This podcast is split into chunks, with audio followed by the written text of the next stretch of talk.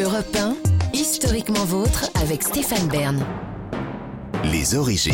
Pour conclure cette émission, on remonte aux origines, toujours avec Jean-Luc Lemoine et Gavin Clemente Ruiz, surtout avec vous, David Cassel-Lopez, puisque vous nous racontez, sans faire trop de bruit, les sonneries de téléphone portable. Alors, si vous le voulez bien, euh, j'aimerais d'abord, Stéphane, transmettre au monde une information qu'il n'a pas, à savoir la nature de votre sonnerie de téléphone portable. Ah non Donc, euh, je compose votre numéro hein, euh, dans le studio, c'est bien le 06 17 Non. 81 66 65. Eh ben, On C'est gentil va. de donner à l'antenne. Voilà.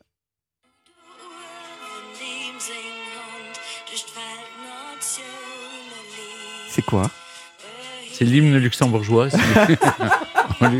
un peu de luxembourgeois. Voilà, je vous réponds pas. hein. Très bien, oui, vous avez, vous avez raison. Euh, Avec les paroles. Avec Euh, les paroles. oui. L'hymne du Luxembourg, c'est donc la Le- sonnerie de téléphone portable de euh, Stéphane Bern. Vous êtes, euh, vous êtes un petit peu peut-être à l'ancienne et je vais vous expliquer Ah oui, les euh, hymnes pourquoi. nationaux, oui. Il y en avait, Oui. oh, ça se faisait beaucoup dans les années.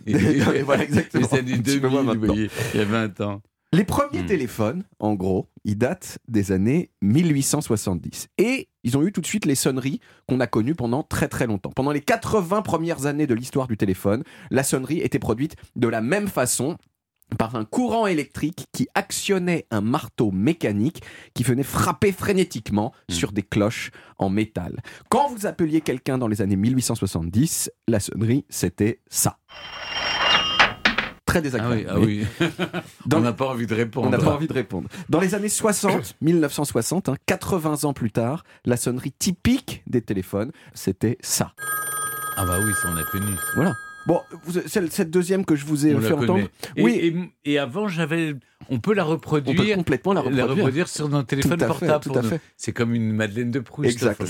Elle est plus fine, euh, Oui. plus délicate peut-être peut-être que celle des années 1870, mais le principe, c'est le même. Et puis, dans les années 70, 1970, sont venues les sonneries électroniques, qui sont produites de façon un peu plus subtile, en faisant osciller un courant électrique entre deux valeurs et en amplifiant le son obtenu. Ça a donné ce genre de son-là, complètement caractéristique des open space modernes.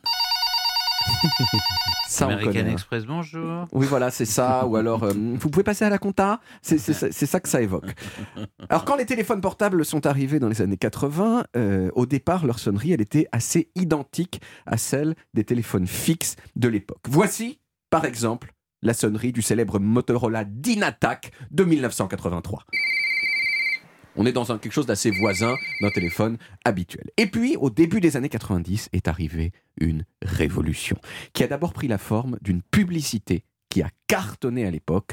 On écoute la bande-son de cette publicité.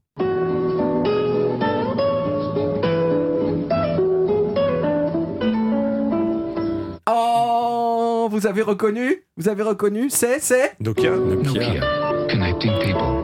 Nokia Connecting People. Cette ritournelle, c'est une musique parfaitement identifiée. Ce sont les mesures 13 à 16 de la grande valse de Francesco Tarrega, un des pionniers euh, de la guitare classique, qui date de 1902. Et Nokia, l'année suivante, au début de 1994, ils ont sorti le premier modèle de l'histoire qui intégrait cette sonnerie, probablement à cause du succès de la pub qu'ils avaient passé l'année précédente. C'était le Nokia 2110. On écoute. Et maintenant, je vous mets les deux à côté. Et la sonnerie. Voilà. On voudrait l'avoir en concert celui-là. Je, je- je pense que euh, Monsieur Tarrega euh, doit se retourner un peu dans sa tombe. Euh, il s'est quand même euh, un bien embêté à faire une musique super Mm. douce, délicate, euh, agréable aux oreilles, et ça donnait ça. Bon, ça reste aujourd'hui encore la sonnerie la plus célèbre du monde, le Nokia Tune. Au sommet de sa popularité dans les années 2000, il y a des estimations qui disaient que le Nokia Tune, il sonnait plus de 20 000 fois par seconde sur la surface de la Terre. Ensuite, les sonneries téléphones, elles sont devenues de plus en plus sophistiquées. On les a d'abord harmonisées, c'est-à-dire qu'il n'y avait pas une, mais plusieurs notes jouées à la fois. Vous voyez qu'il y avait une harmonisation derrière. Votre oreille musicale Oui, l'a bien vu. C'est pas flag non entendu. plus. C'est pas Flag non plus.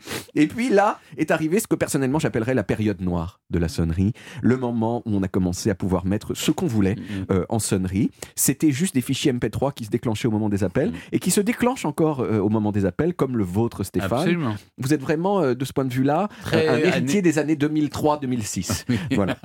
Mais Je- en gros, j'ai 20 ans de retard. Merci beaucoup. Merci de me le non, vous êtes, vous avez de ce Oui. point de vue-là, Oui. alors que par ailleurs vous êtes très branché, vous avez écouté un petit, vin- petit peu vintage. vintage, sur- oui, sur oui, les sonneries oui. téléphone bien ma portable. petite chanson luxembourgeoise. Ouais, exactement. Euh, c'est vrai, entre 2003 et la fin des années 2000, le marché de la sonnerie de téléphone a explosé dans le monde pour atteindre presque un milliard de dollars. Tout le monde, en particulier les jeunes gens, ils achetaient leurs morceaux préférés sous forme de sonnerie. À commencer euh, bah alors, euh, par vous, Stéphane, mais aussi par ma sœur, qui a décidé de mettre le thème de drôle de dame et qui, 20 ans plus tard, l'a toujours sur son téléphone et ça me tape sur le système. Ah. Parce que c'est ça le son, c'est très désagréable, vous voyez. bon, ensuite, ensuite, comme toujours, Apple est arrivé avec ses sonneries délicates qui ont immédiatement ringardisé tout ce qu'il y avait avant. C'est le cas, par exemple, des sonneries vintage dont, dont vous parliez, le fait qu'ils ont reproduit Apple les sonneries de téléphone à l'ancienne, mais avec une qualité de son qui était inédite euh, jusqu'alors. Mais la dernière étape de la sonnerie, on la vit maintenant, et c'est bien sûr l'absence de, De sonnerie. Déjà parce que de moins en moins de gens utilisent la fonction téléphone de leur téléphone. Mmh. hein, on s'envoie des textos et des WhatsApp, etc. Et plus on est jeune, moins on appelle. Et puis parce qu'aujourd'hui, on en est On tous en vibreur. mais on est tous aussi, on en est bonne- des bonnes ex- bons exemples dans cette émission. On a toujours son téléphone soit dans sa poche, soit sorti Mm. sur la table. Donc pas besoin qu'il hurle pour se faire entendre. Ça attire le regard, on le voit. On est tellement accroché en permanence que bon, à quoi ça sert une sonnerie de téléphone portable? Merci David, c'était en passionnant. On retrouve les origines en podcast et sur toutes les applis audio ou vidéo sur YouTube Dailymotion et sur le site europe1.fr. Vous pouvez également retrouver toutes nos émissions.